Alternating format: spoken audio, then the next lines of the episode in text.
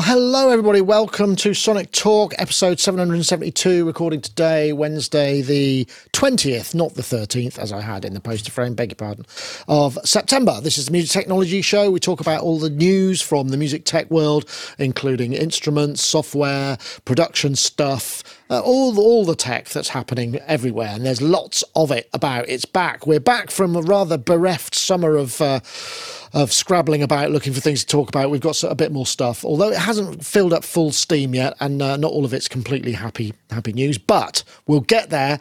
Uh, I want to say thank you very much to all our friends in the IRC. Special shout out to Wagyu for his moderation and making the uh, all the the stuff work in the background. He's looking after the back end of this because if you're watching on Twitch or you're watching on Facebook or you're watching on YouTube or IRC, actually not Facebook, but the others, you can and and Discord, you can um, uh, basically comment there, and they will show up in a sort of master comments, and they cross post. In fact, if you've got any questions that you'd like to ask, we do try and get around to it, but not always. Just start with QQ, and if we don't get around to it this week, it will go into the queue, and we'll see them for next week. I mean, obviously they might not be um, relevant by the time we get round to it. But I'm not making a very good job of selling this, am I? But anyway, you should also consider joining us on uh, Discord. We got an invite there, uh, bit.ly slash Sonic Discord. I've got a growing community of there, uh, uh, of people there that uh, like to get stuck in. Uh, also, uh, no show next week. Uh, I've got a break, um, just taking a break, and then when we get back uh, next weekend, uh, uh, not this weekend coming, next weekend is going to be Machina Bristronica, and the weekend after that, Synthfest. So it's going to be a very busy time. So keep an eye out for stuff. we've got an Ableton Push Three feature where we talk to Simon Stokes about going from the studio across to push three in standalone mode and how you might use that in a live situation. And I've got the Norand uh, synth the Norand uh, Mono here, which uh, I'm looking forward to. I'm not going to get around to it um, just yet, but just thought I'd say it arrived. So looking forward to getting my hands on that. Anyway, uh, we'll get on to our guests. Uh, first up, we've got Mr. Robin Vincent uh, from Molten Music Tech, who's there in his shed, fresh from his mm. own EMOM performance. A great video, Robin, on the, on the whole process and, and the experience. Uh, really, I found that very interesting, particularly the, um, the kind of when you got to the next day and you said, well, okay, all those decisions I made about my rack and what I was going to do, how did they work out? What was that? I mean, that, and you're right, it's a massive learning process, isn't it? I mean, did you find it refreshing mm. to do something like that that was more in the moment? I know you made content out of it, but how was the actual evening? Yeah. Yeah, no, always. I mean, I'm always intending to go every single month because it's on like the first Thursday every month, and I plan to go, and then other things get in the way. Uh, mostly taking kids to places, annoyingly. But uh, no, uh, but uh, yes, doing an EMOM is it's just such a it's a thing that you can do on the spur of the moment. You don't feel you have to have prepared deeply, um, but certainly you're going to put some thought into it. And I think uh, and those processes are really interesting because you're throwing yourself into a slightly chaotic life situation where you don't have a, a, a, great deal of control over what's going on, but it's short enough for that not really to matter. You, are never going to put yourself in a dangerous situation. You're never going to feel like, oh, I completely failed because you yeah. could probably just turn it on and walk away and come back 15 minutes later and people go, oh, we'll give you a polite round of applause, you know. But if you can do more than that, then you have an opportunity to to try stuff out. You know, will it work if I if I do, is it interesting to do this? Can I reach that button and do that at the same time while not being able to see properly and not being able to hear properly and you know two beers in that kind of thing. So it's it's a fascinating a fascinating experience. I think I'd highly yeah. recommend it and very uplifting. I mean, the thing that we found uh, mm. after we did ours, I mean, I'm banging on about it, but it was it's just this massive adrenaline high and just really good energy because we did end up with we did end up with a lot of uh, just happy people, and it makes you feel good. Yeah. And also, I think as we do as an organizer, as we try and get each one more and more more better, you know, you, you come away thinking, yeah, we did some more. It wasn't worse. You know, there's a there's a sort of trajectory, and it's it's yeah, very very good fun. Anyway, I'm glad to hear mm-hmm. it worked out for you, Robin. Uh, we've also got uh, Yoad Nevo there in uh, with a barking dog in a big echoey room, but glad to have him. So I'm guessing uh, Yoad is not in London today, but probably in uh, somewhere nice and warm and uh, and you know out of the sun. How are you? Yeah, I'm very well, thanks. Yeah, I'm here in uh, Portugal. Uh, but I've taken uh, some work with me. Um, I'm working on a really kick-ass uh, drill mix, and it's just unbelievable how the kick you know, the whole thing is the kick. It's all about the kick. It's just all about the kick, and it has to be hard and it has to be really big, but you, and it has to have all these harmonics, but it can't be distorted like like a hardcore kick. You know what I mean? It has to to be clean, punchy, big, dirty, in your face, uh, fat, punk, you know, right. everything. And it's just uh, so I started the mix uh, in the studio in London, um, and I'm tweaking it now, um, and then I'm gonna finish it tomorrow when I'm when I'm back in the studio. Uh, also working on uh, some production, and I'm actually recording guitars here, and I kind of discovered the DI sound on the Scarlett, uh, you know, those little uh, Focusrite yeah. thing thingies. Uh, I don't know which one I have, an old one, gen- second generation or whatever, and it's actually it's almost too good. I mean, uh, usually the, the kind of DI, the, the high Z inputs on, on those sound cards, traditionally they, they, were, they were horrible. And this one, especially on the Strat, the instrument input, is really, really bright and it sounds really lovely without having to do much to it. Uh, so much so that I actually switched it to, to the line input. So it's kind of the wrong impedance. So you lose some of the top end and even you ah, get some okay. of the, the, the fatness.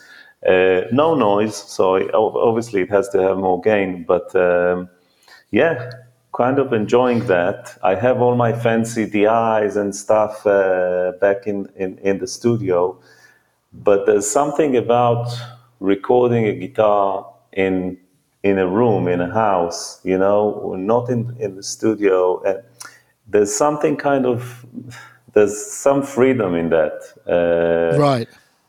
And yeah, so I'm enjoying that. I, am disappointed. I am a bit disappointed, Joe, because I, I ha- in my head I'm thinking, right, he's got an AC30 the other side of that room, and he's going to put a, a ribbon mic up in the corner, and it's going to be roomy as hell. but it's not. That's not the sound you're going for. Um, I, I like the idea that you went there for the sound of the room to record your guitars, but that's not the case in this in this instance. That's not the case. However, I one one time I, when I was in in Tel Aviv, I, I used to have a setup uh, there as well, and I didn't have an amp, and I had to record a bass. Um, you know, through an amp because plugins sometimes don't cut it. Uh, that was a long time ago. They didn't cut it back then. And what I did, I had this um, active, um, I think it's Altec, like one of these active speakers. Oh, yeah. And I plugged I plugged the bass straight into that, and I recorded the speaker through the MacBook mic. and it's you know it does the trick because when you have some air moving yeah the sound the sound quality wasn't great but the vibe because it was it was kind of a disco kind of raw track and it had to have that kind of bass sound. That that was the the, the what, what what was moving the the entire track. And um, yeah and with some trickery and stuff but but at least when you get the the the basic the the rawness of of the and the playing and all that. Uh, so yeah, sometimes you get by with, with what you have, and and you know, yeah. otherwise it would be boring if we all had, oh, you know, yeah. the, you all have the perfect gear and all the, the perfect plugins and everything. I, and, I always, yeah, I know what you mean. I know what you mean. I, I, I, I, go back. I had this one guitar sound in a demo I used to do. I, I had, which was a Portastudio, and I remember I plugged the guitar in directly into the Portastudio channel, turned the guitar right up so it was d- distorted, horrible Portastudio pre- mic preamp distortion. And I also recorded me playing the electric guitar in the room and blended them together. And the everybody strings. I played it to went, wow, what an amazing guitar sound. What's that? And I was like, yeah yeah, that was 30. I, have never surpassed that. It was 30 years ago at least, and uh, no, 40 probably. And I've never, I've never been able to better it. But I don't record guitars, so I don't feel I have to worry about it too much. Anyway, uh, lovely to have you both. Um, so plenty to be going on with. Um, I, I suppose uh, Woody Forrest will be delighted because he's been hassling in the chat room for m- weeks. He's always telling me that I, I how to how to report on things. But finally, we've actually got a topic he may be interested in. So here we go. This is the uh, new Yamaha synthesizer sneak peek. Yamaha have just uh, posted their. Um, uh, the sneak peek of what we think is the montage M. I know uh, Robbie Pericelli wrote the original story on uh, on, on, Gear News, uh, and there's some synth demos here. Let's see if we, this might work. I think it actually sounds. These sound nice. I think uh, the montage M, which apparently has. A ANX engine with FMX and AWM2, we think, and it's all still at T's level. Uh, what else is there? There's a couple of other really nice ones in here.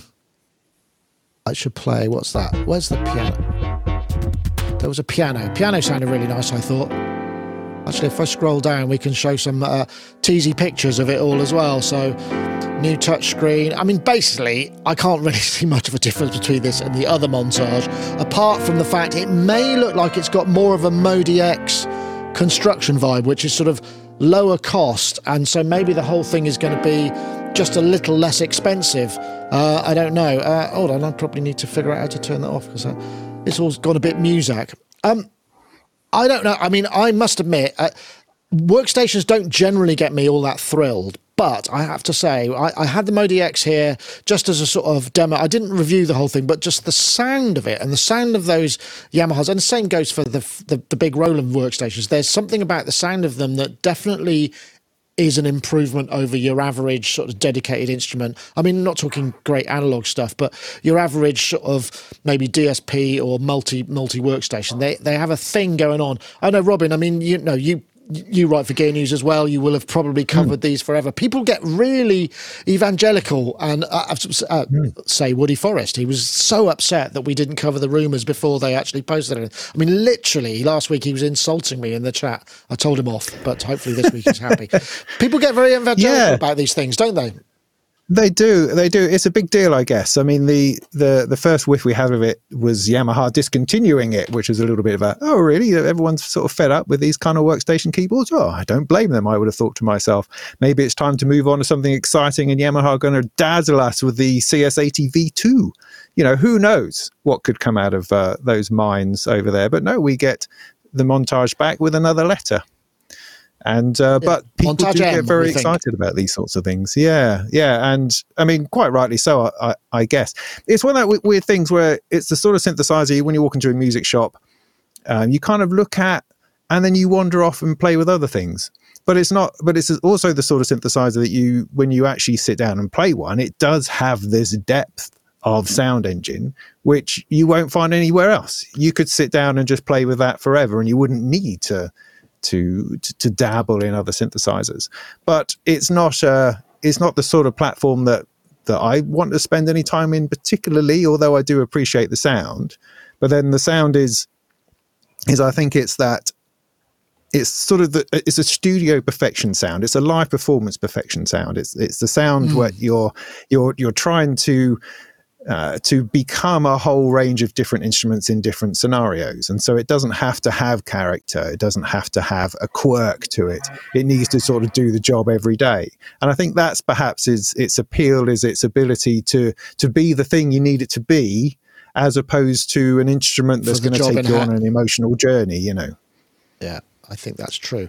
I think the other thing that's very interesting about these is uh, they generally, uh, the, Yamaha, I mean, bless them, but Yamaha do not make beautiful things. They just that, that mm-hmm. their industrial design is not. It's really interesting. There was a conversation I think we were having about. Uh, uh, uh, it came up a few months ago. There was, I think, there was. It was um, Richie Hawtin and Jean Michel Jarre were having, uh, were just having sake or something, and there was a video, and they were just saying, "Isn't it funny how Japan is the home of feng shui and all this attention to beautiful cultural design, yet their electronic music instruments."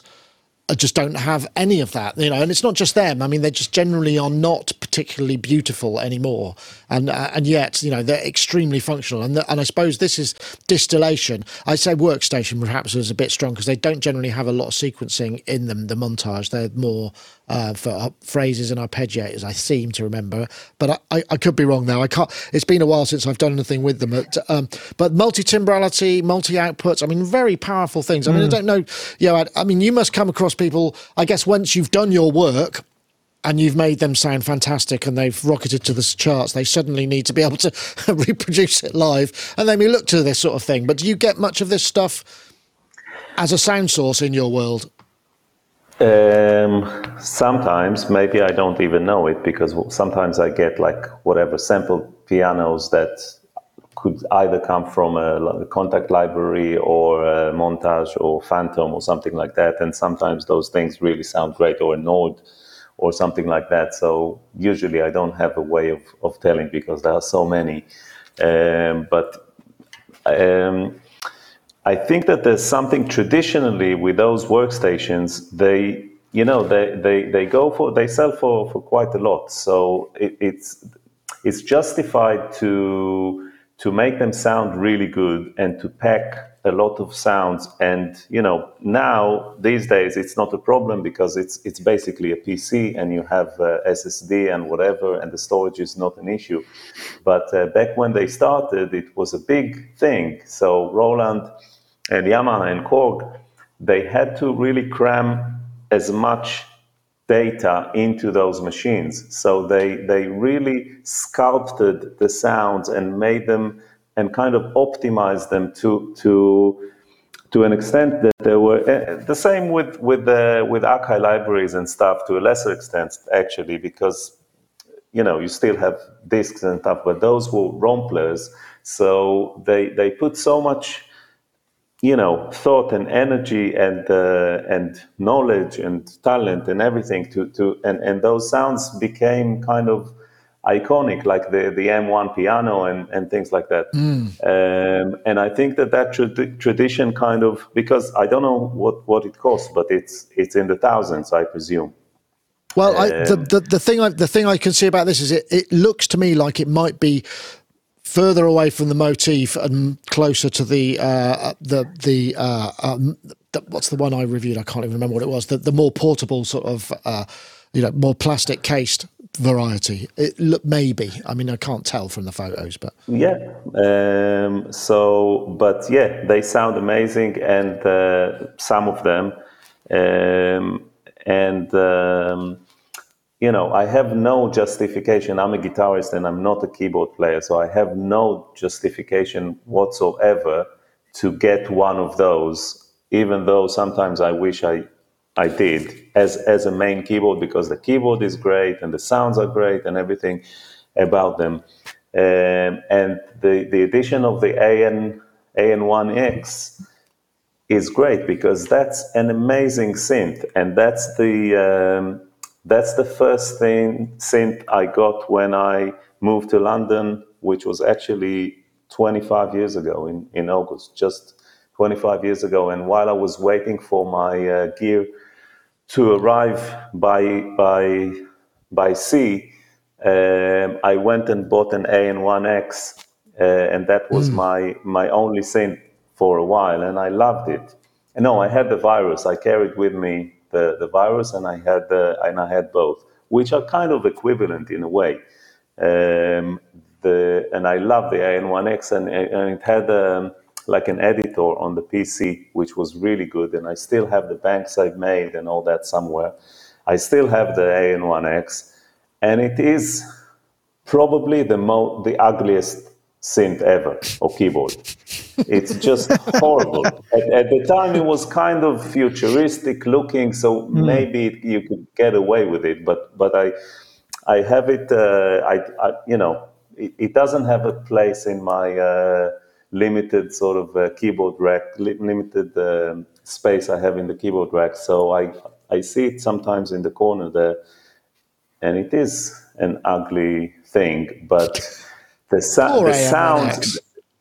the, the sounds are great. It's a really beefy synth, and it, it didn't have uh, uh, the converters weren't as good as uh, the, the virus so it, it always right. lacked some kind of brightness and, and punch but uh, if they gonna use if they put the engine inside the, the new workstation which i'm sure has like lovely converters then it would probably sound better than the original so uh, that that should be uh, that should be interesting.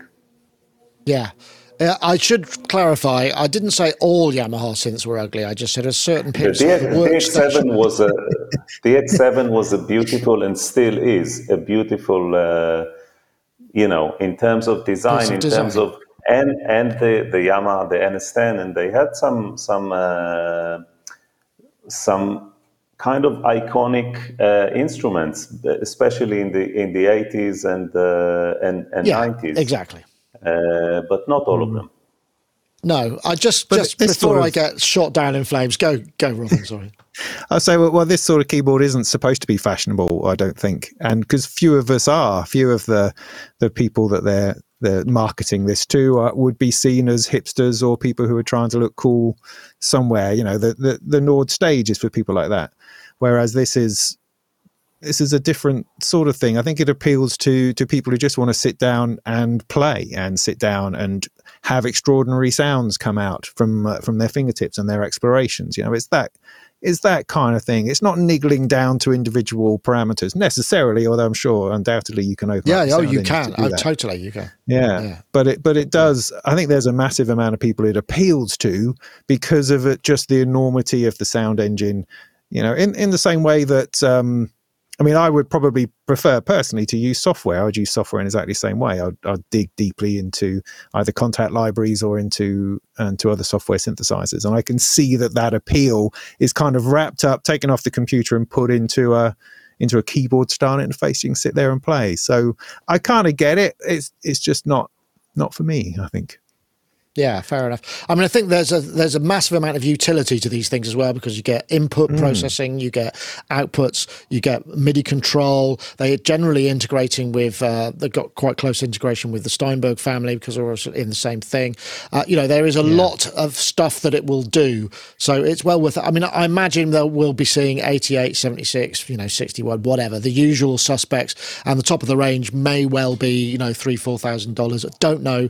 I mean, it may be that it's less because they've they've reduced the sort of build the the beast build like they did with the motif because people don't want to lug a huge amount of stuff around if they're touring you know weight becomes an issue all of those things. Anyway i just thought i'd mention that. So uh, woody that one was for you i hope uh, well you're not in the chat room this week so what can i say? You're only there when you're moaning never when you could say thank you. Anyway right um, uh, gosh i don't know where to go next. There's loads of stuff. I suppose we should go to the sort of breaking news which is the there was uh, recently uh, uh, well I'll, I'll press the button and then we can then we can come to it. Uh, so I'll press the button, and yes, this is Modal Electronic Whats Up. Uh, eagle-eyed people have sort of spotted. Uh, uh, we'll reject the analytics cookies here. This is on the Modal Electronics site. Filing uh, looks like there's an appointment of an administrator. Things aren't looking good on paper at this point. So obviously, there's been a lot of conjecture about Modal Electronics about whether what's going to happen. Uh, oh my God, they're going to go out of business, or they are out of business. I think actually the truth of it, um, there was also another post uh, which I think Robin, you you were part, you mm. you wrote, did you? Um, so you spoke yeah. to Christian Stahl, who is the MD, and um, it's not quite so clean cut as that, as these things just generally aren't. Well, yes. I mean, I should stress that I didn't speak to anyone as such. I my editor at Gear News spoke to Christian and then got back to me, and then I, I, was able to see the press release, which they should be releasing today at some point, if they haven't already. Um, so I had a little bit of insider information and was able just to say that uh, the the word they used was complex restructuring. Now, restructuring is one of those terms which could really mean anything, but if I t- taken it at face value, as I did for the article, uh, Christian was just saying that they've been through a huge sort of shake up and mix about, and they are currently almost through it. And part of that is to wind down the UK operation. Um, and it doesn't mean that the company as a whole is going anywhere. They still have uh, retained all the staff. They're still producing product. They're still uh, marketing towards the uh, the Carbon8 and the launch on that. So everything is still kind of as it was. But of course, many things in the background have changed undoubtedly, and people have moved on or uh, premises have changed. Um, but the gist of it is as I say, at face value, is that they're all fine. Thanks very much for asking. And, um, uh, you know, nothing to see here. Move along move along. Right. Okay. So so it looks like maybe a que- maybe a question of shutting down the UK operation because the UK is probably, from a business point of view, when you're shipping things all over Europe, makes things a bit more complicated. I'd imagine if they moved yeah. it to mainland Europe, it would be easier. Uh, and obviously, there's still the IP. And there's presumably a whole bunch of stock still out there in shops. Uh, I mean, probably a good idea just to download the latest version of the Modal app. Just just in case there's a break in transmission. I, am not saying there will be, but it's not a bad shout anyway. And of course, we've got the Carbon8, which I still thought maybe what they maybe what the problem is is they took my marketing idea, which was to release a, a carbonated drink to go along with it that they could then do. And maybe that's maybe that's what's done it for them. I don't know, but uh, so mm. well, that's good news. But I mean, then again, he would say that now, wouldn't he? Because he's probably looking to get yeah. the investment sorted out and everything. But I, I really do hope that that's not the case. And it's always very sad when when a whole brand you know disappears. It doesn't happen that often. Mm. Certainly not a company that's got this many products because they they they've got a bunch of products. I mean, obviously there's been transition. You know, they did they've gone from their analog stuff into the sort of more digital world with the and a lot of mm. people swear by the Cobalt. And you know the uh, I've forgotten what the other one was called. No, it's um, it's completely the Argon. The Argon, the Argon. yeah, it's nice, yeah. nice looking and nice sounding instruments. The Cobalt was, I thought, was sounding really lovely. Actually, I, have you yeah, come across I mean, any of their stuff in? In oh, sorry, Robin, it, I cut you off. That's all right. Well, I was just yes, yes, agreeing, and I think certainly the Argon and the Cobalt have been very well regarded, and the 5S as well, which they released uh, recently. I mean, the only blip that I can think of is that they tried to release a filter uh, on Kickstarter, which was oh, odd because right. they asked for an enormous amount of money, as if you know hundreds of millions of people are into Eurorack, which which really they're not. So it kind of went, no, that's not going to work. So, um, uh, but that's the only thing that I can think of publicly that's been a little bit of a misstep for them. So yeah, yeah it is so. it is an odd uh, an odd thing there's a lot of behind the scenes stuff, personnel stories, and I know uh, uh, uh, Finlay Shakespeare had a, a, dalliance with them at some point, and I, I don't think his experience was particularly positive, uh, which no. he has written about. I, am not going to repeat any of that here because um, I don't want any litigious uh, business going on. It, it's always sort of sad when this this sort of thing happens, but I mean, inevitably these things do. Have you have, have, you experienced any of their instruments in the flesh? Have you heard any of their stuff? so the I, I almost feel like um, I'm the cause for all this because I was debating whether to get the cobalt or the Hydrasynth, and I eventually went for the Hydrasynth. And had I, very day, you know, gone for the cobalt, made all the difference. Would have been fine, you know. So um, I'm sorry about that. Uh, no, I think I, I, really wanted the the cobalt, um, and uh, yeah, I mean, uh, I hope you know, I hope they they they get by and everything will be fine, and uh, they they'll continue making uh, great products, and everyone will be happy.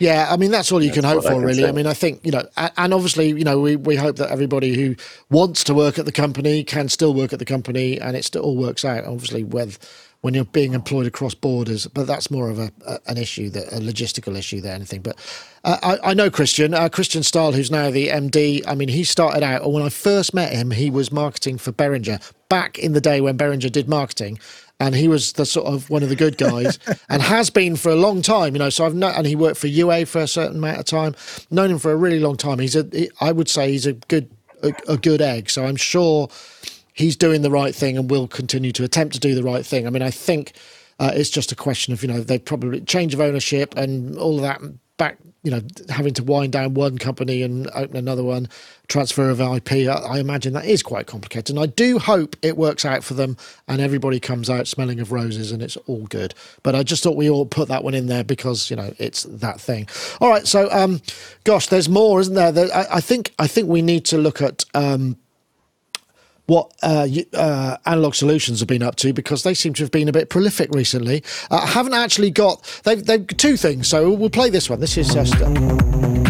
Starsky Carr with the Ample, uh, but they've also got the Maximus, which is absolutely it's an eight voice analog poly, which is going to be about 22 grand. This one's going to be about two grand.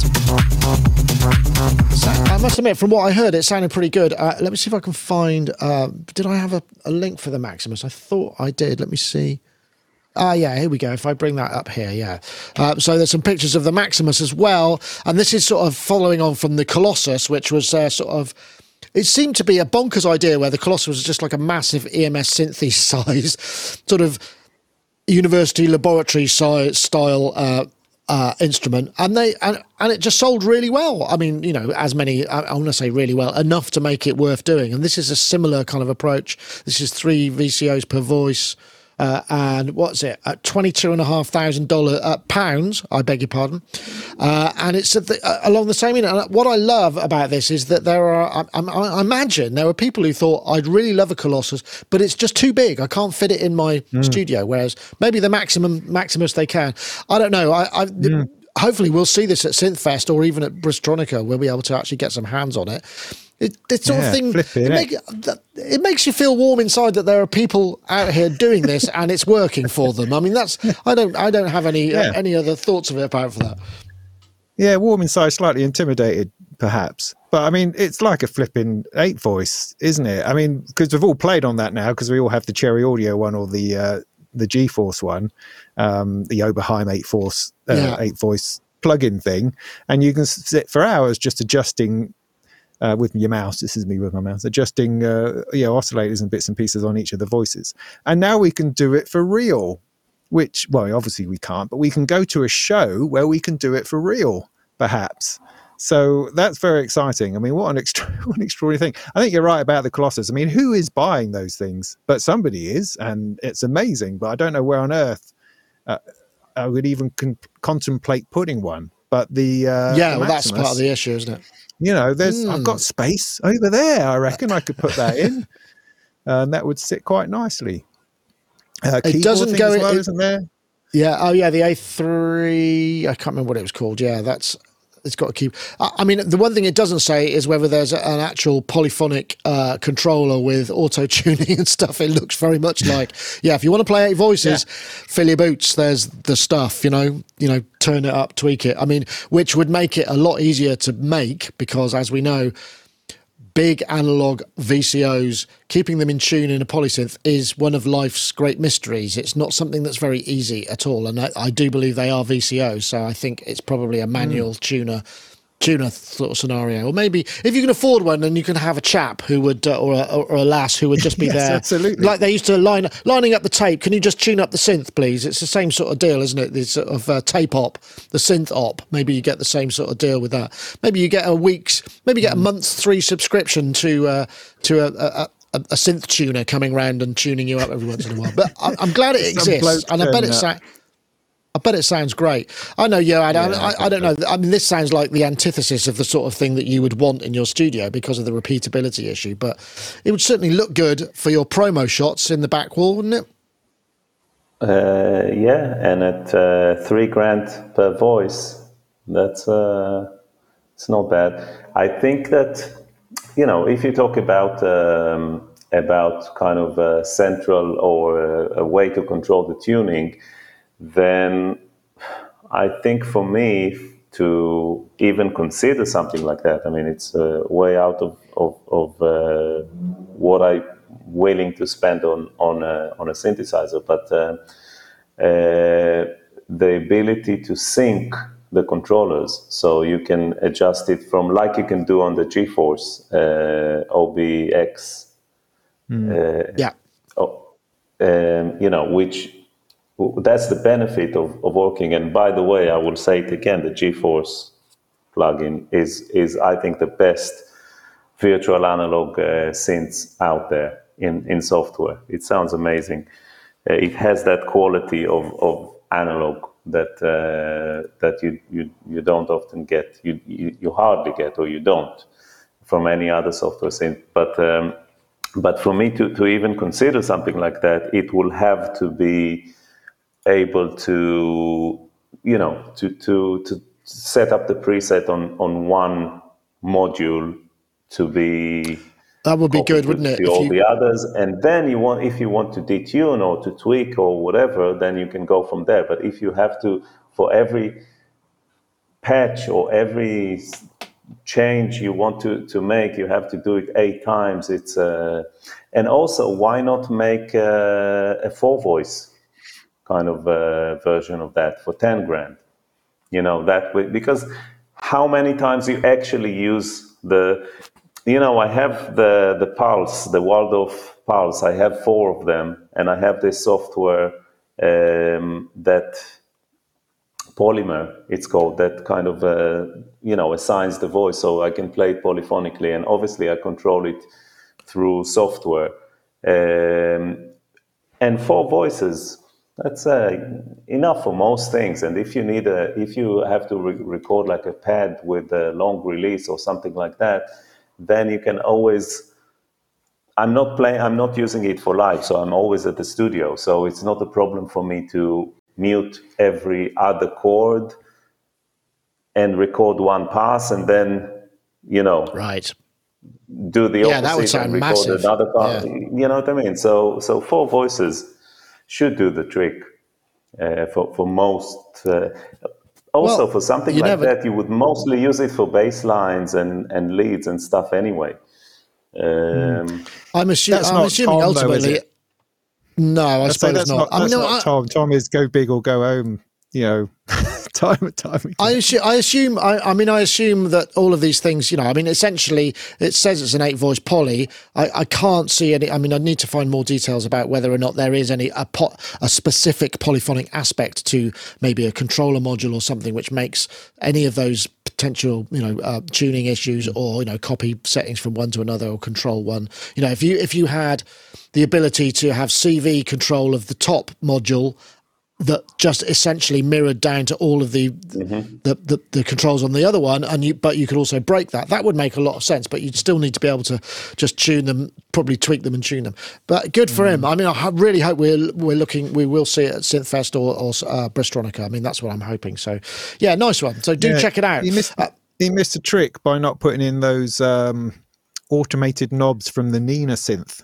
you know if the whole mm-hmm. thing moved oh. and you can move one voice and the rest moved with it you know, surely you could, Ooh. what, for another 10 grand, you could put a layer of control in like that. There you go. That's a tip for you there, Tom. Stick that okay. in. Excellent. That sounds good. Okay. Well, you can have that for nothing. All right. Brilliant. okay. Um, let's see. Oh, oh, Gaz is in the chat room. Uh, just want to point out he was. Uh, he mentioned he's got. Uh, he did a, a, great video where he went to the Synth Museum in Austria with uh, Florian from Bad Gear, and I think they were supposed to have a show last week where they were going to talk about it, but now they're coming on this week. So if you want to check that out, that's at eight o'clock this evening, uh, I believe, uh, or somewhere around then on the Gaz Williams channel. So at Gaz Williams. So do check that out. Um, all right. Um, I, I'm wondering whether or not, you know, we've been talking about all these kind of uh, mergers and acquisitions to a degree, or certainly financial shenanigans. We shot, we probably should just give a quick nod to uh, uh, Miss Katy Perry, uh, who has just, uh, oh, if I think I've pressed that, that should work. Yeah. Katy Perry sells her entire music category, catalog, well, from 2008 to 2020, uh, $350 million. That's actually US uh, dollars, so it's more close to 225 million. Uh, so, you know, still a lot. This is quite interesting. I mean, I don't know, you know, lots of people don't like sort of high pop. I think Katy Perry pop music is absolute the absolute pinnacle of that kind of thing. And she's written some absolute bangers and some of those are going to be included in that. It's an interesting thing that you know private equity group has bought this which i always find it's a bit opaque. You just sort of think oh couldn't it be like a record label or someone someone we've heard of who make is involved in music rather than some sort of investment company? But yeah um, it's uh, via Litmus Music, announced on Monday, Monday they would enter a creative partnership with Perry that included management of the five studio albums she released on Capitol Records One of the Boys, Teenage Dream, Prison, Witness, and Smile. But yeah, a bit opaque, but it does make you think well worth writing those songs. Imagine, you know, one of those. So that would mean uh, that's five albums. So let's say 60 songs. What does that equal per song? So 225 million per song. That's a bunch, isn't it? That's like uh, three million quid a song. No, thirty million quid a song or something. Anyway, a lot. Hi, Robin. Um, you have any songwriting aspirations? Does this sort of thing make you think, you know, I really should, or there's no point? It's all about high finance. It does feel a bit. A bit mucky somehow, even though I'm kind of pleased for her because she can afford some nice dresses yeah. and holidays and stuff. Yeah, there's no romance in it, though, really, is there? I mean, there's not even any rock and roll for that matter. It doesn't feel very uh, you know, it, I don't know. It doesn't sort of embody the spirit of, of music and what we got into songwriting for. I mean, I've got a I've got a SoundCloud somewhere near my MySpace page that I can, uh, you know, that that shows off my songwriting prowess. Um, it is it's a lovely idea that that the effort that you put into something like that does eventually grow some kind of fruit and ends up financing a small third world country. You know, I think there's um there is a story in that um, I just don't. I'm not sure where where any of us fit into it. It seemed to be a, a very much another worldly, uh, a, another place of, as you say, mer- mergers and acquisitions where people are funneling money around from ridiculous places to places. I'm not sure how that uh, how that affects anybody. And in some ways, I mean, isn't it ultimately taking money out of the industry? Isn't it some other group of people now has mm. control over this stuff who hasn't necessarily got any interest in in you know the emotional impact that people have with this music other than it being a commodity. And i wonder whether that's useful or helpful. Ultimately does it just help the perry estate and and her legacy i suppose? Is that yeah. a bad thing good thing? I don't know. We're i mean we're uh, ultimately we're very precious about our music and how we feel about it. And this sort of thing throws that into i don't know it, it puts a very bright light I think, on something that we want to keep warm, cozy, and somehow emotionally connected to ourselves. So, uh, well, there you go. There's a bunch of thoughts. Yeah, no, I would agree. I, I, I, suppose what we don't know is what she's likely to do. You know, maybe she's going to start her own label and start bringing talent through. I mean, we just don't know what you would do. I don't know what anybody would do that sort of money, but she could do a lot of mm. stuff. But it's interesting, isn't it? I mean, pop music is it's it's considered by many. You know, when you're a kid, it's aspirational. But when you're doing, mm. I mean, you know, Yoad, I was looking, I just happened to look the other day because uh, there was a whole bunch of stuff that came out. And I said, oh, I think Yoad mixed one of those. You know, and you've done a lot of mixes at that sort of level with that sort of material for that kind of that pop thing. Do you do you get a sense that there's I mean, is it just money or is it about success? Or I mean, you know, do, what are the motivating factors do you think behind the thing? Because some of those, some of the some pop bands are manufactured, some are authentic. Like Katy Perry struggled for a long time. You know, she wrote loads and loads and loads of songs, mm-hmm. and her story is quite a, you know, it's a it's your classic. Went to LA, tried to make it, didn't make it, had got knocked back a load of times, and then finally, you know, look who yeah. I am now. It's kind of that's a beautiful story in many ways. I think it's the same story for everyone. You know, we all love music and we all make music, and we're somewhere on the scale, uh, on the same scale. It's just where where we are. You know, I, I was involved in, in the, like you said, a lot of uh, kind of high end mixing and production uh, and stuff like that. Still, still am. Uh, but I also was involved and still am uh, with a lot of writing. Um, songs, and uh, I have uh, over 200 songs uh, that I've co-wrote, uh, uh, registered on on PRS.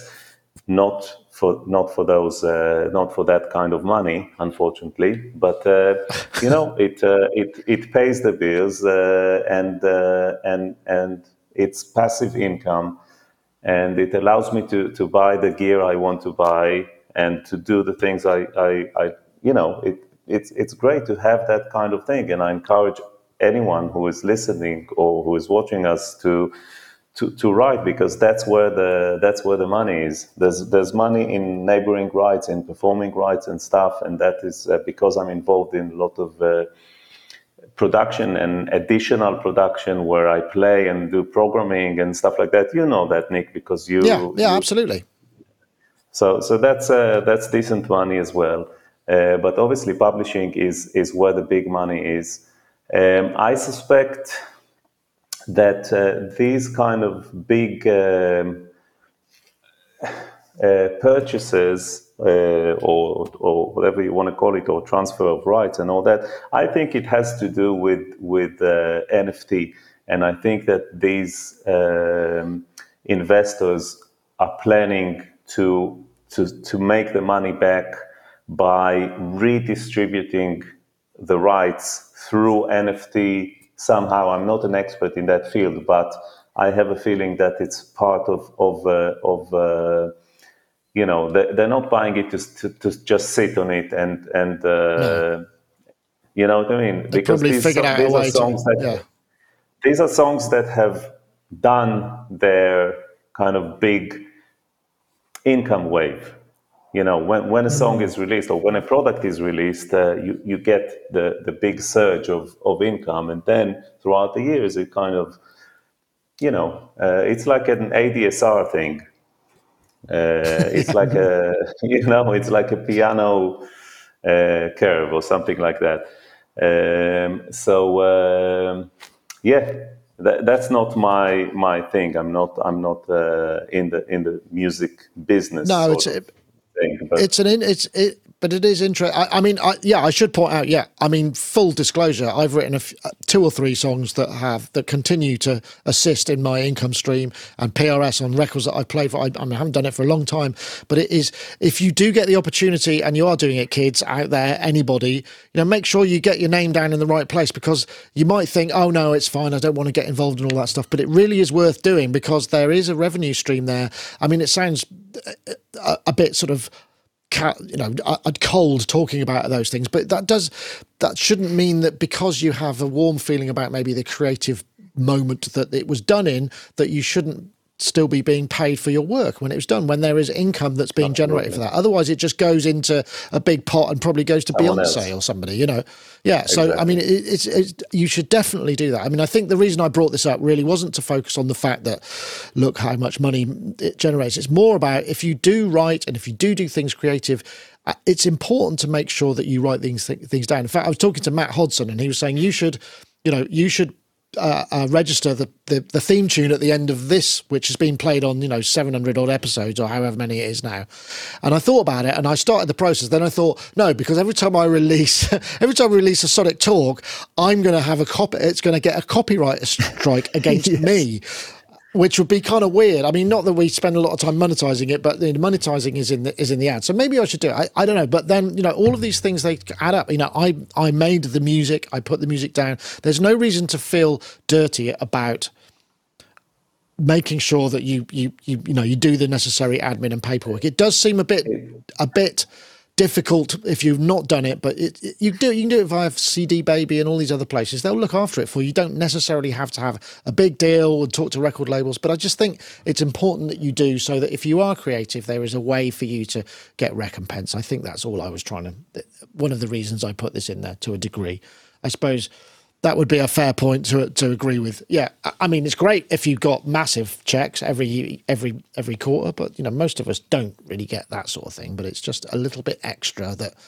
is worth making sure you're you're due. If you're due, you do it anyway. Um, and I suppose that happens, and it's not just pop music that happens in really it, either, is it? I mean, it's in all kinds of stuff. It can be in, you know, library music. It can be in ambient music if it gets used. There's there's I'm, there's a guy, uh, DJ Puzzle, Jason Donnelly, who's based in LA. He's made a, a, a, a you know a, a career out of doing this stuff, and he gets now he's been doing it so long, you end up with such a big body of work, and we know a few other people that do it. They get to sit in their studios and noodle all day, they do have to come up with, yeah, I need a short version, a long version, a version without this, a version without the theme, a bit that can loop. That's a bit of boring, but they essentially get to be creative in their own space and then people can buy and license their music. That's another way that you can get stuff without having to work specifically to a client because not everybody's cut out for that. I mean, I don't know, mm-hmm. Robin, have you done, have you had any commercial music uh, experience where you've had to kind of somebody says, I need something that's a bit like the Magic Roundabout theme, but with modular and uh, heavy guitars, please? By by yeah, five yeah. o'clock. Oh, I have have a little bit, but of course, what you do immediately is step away from the modular because you know there's no yes. way I'm going to be able to replicate that when the guy comes around and says, "Oh, can I have a listen?" Then say, "Well, just a minute, I've got to rebuild the instrument first. So yeah, uh, I have had a little, but it's it's uh, it, it is interesting. It's a fascinating thing, and actually, it's helpful from someone who's usually sitting in their shed fiddling by themselves to have someone come in and say, "I want something a bit like this." It's like, oh, really? That's that's you know, my whole thinking time has just been squashed down to a yeah, yeah. It's yeah. like I don't really need to think about it now. I just need to do it a bit like this. So I think that I think that can be helpful. Um, I mean, legendarily, or legend says that Simon Cowell played like triangle or something on every single track that he ever recorded when he was a tape op in a studio somewhere, and that's where he all his fortune came from. So, um, if that's mm. true, that's what we should be doing, I guess. I think uh, I think his fortune came from selling uh, and exploiting the rights to uh, Britain's Got Talent and uh, the X Factor. Um, before that, I have a story. Well, yeah. a story about Simon Cowell. So when I was a lad, uh, we did a remix of Sinitta. Uh, and we did nice. it was a, a, a, song called Love and Affection. It wasn't any of the cheesy, uh, so it was an old Joan Armatrading song. Uh, they'd done a version of it. We just happened to be a bit more sort of, I don't know, flavored at the time completely. We did a remix. Uh, it was it was pretty ropey, I don't mind saying, but for some reason the record company chose it and they decided that we needed to go to the studio where they recorded it. So I had to go and sit with the original producers of the track who was daggers at me looking at me like how did you get away with this why aren't they using ours because we're not going to get the mechanicals you know whatever because they were pros and we were just sort of chances so Sinitta hmm. came in. She was the other side of the glass, you know, pretending to sing the song. There was for some news piece, and we were we were supposed to sit there, kind of going, "Yeah, that's good." And I, I somehow we were collaborating with the original producers in whatever the, the, the storyboard of this news item was. And at the end of it, um, Simon Cowell came in to pick her up because they were going out with each other. That's my Simon Cowell story. But uh, and at the same time, my current my my partner, daughter, mother of uh, our child she was working as a temp agent in London and happened to work for Simon Cowell as a temp agent for like two weeks at the same time. How how how coincidental is that? Anyway, that's not really anything to do with anything. I just thought I'd throw it out there because you might find it amusing. Right, I don't have anything else to say.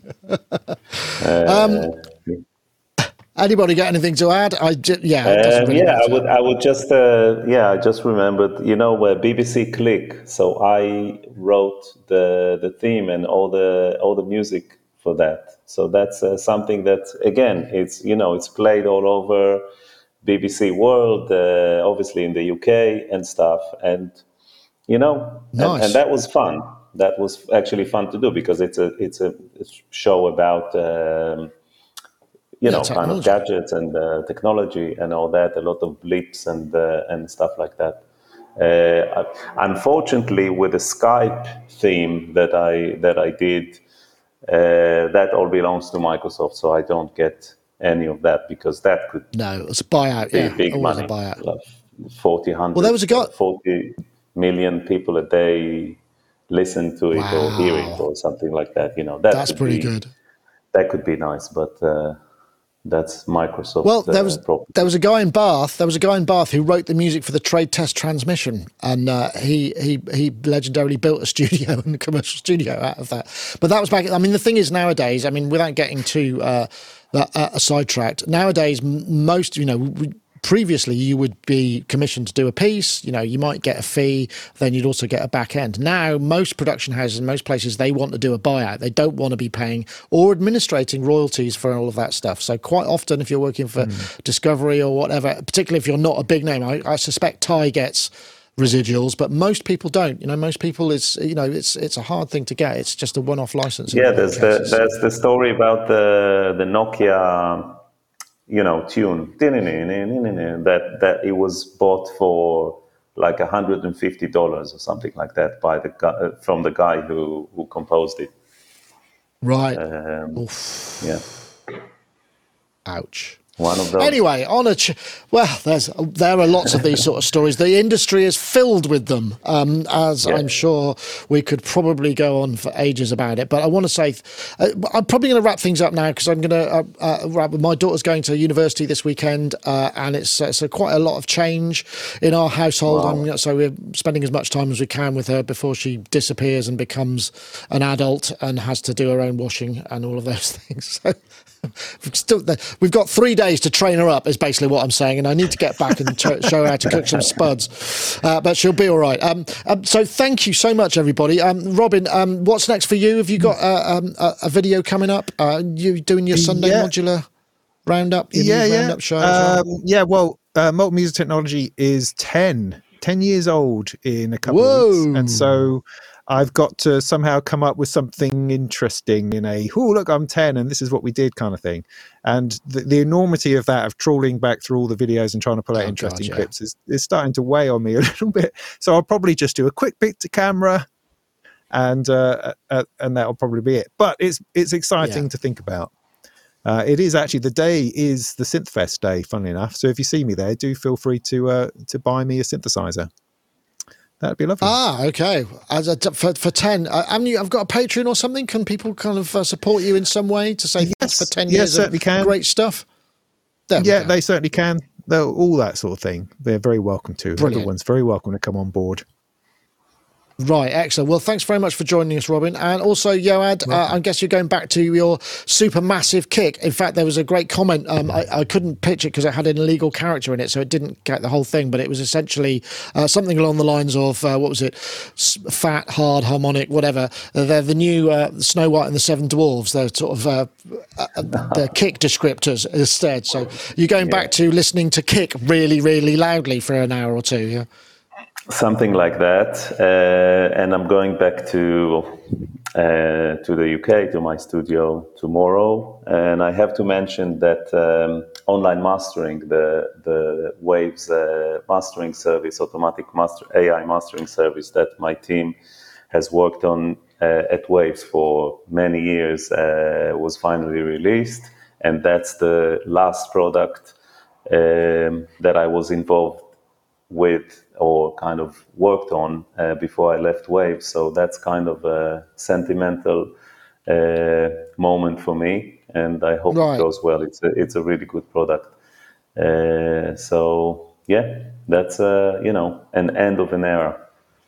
Um, Yeah, well, seem to be a lot of it about. We're all having ends of eras at the moment, but, but hopefully beginnings of lots of new ones as well. That's just a sort of Absolutely, a page turn in the uh, the rich tapestry of life, or some other Yeah. mixed metaphor. I'm not quite sure. Anyway, thank you very much for joining us. Thanks to everybody. Don't forget, there's no show next week, but we'll be back on the 27th, the 30.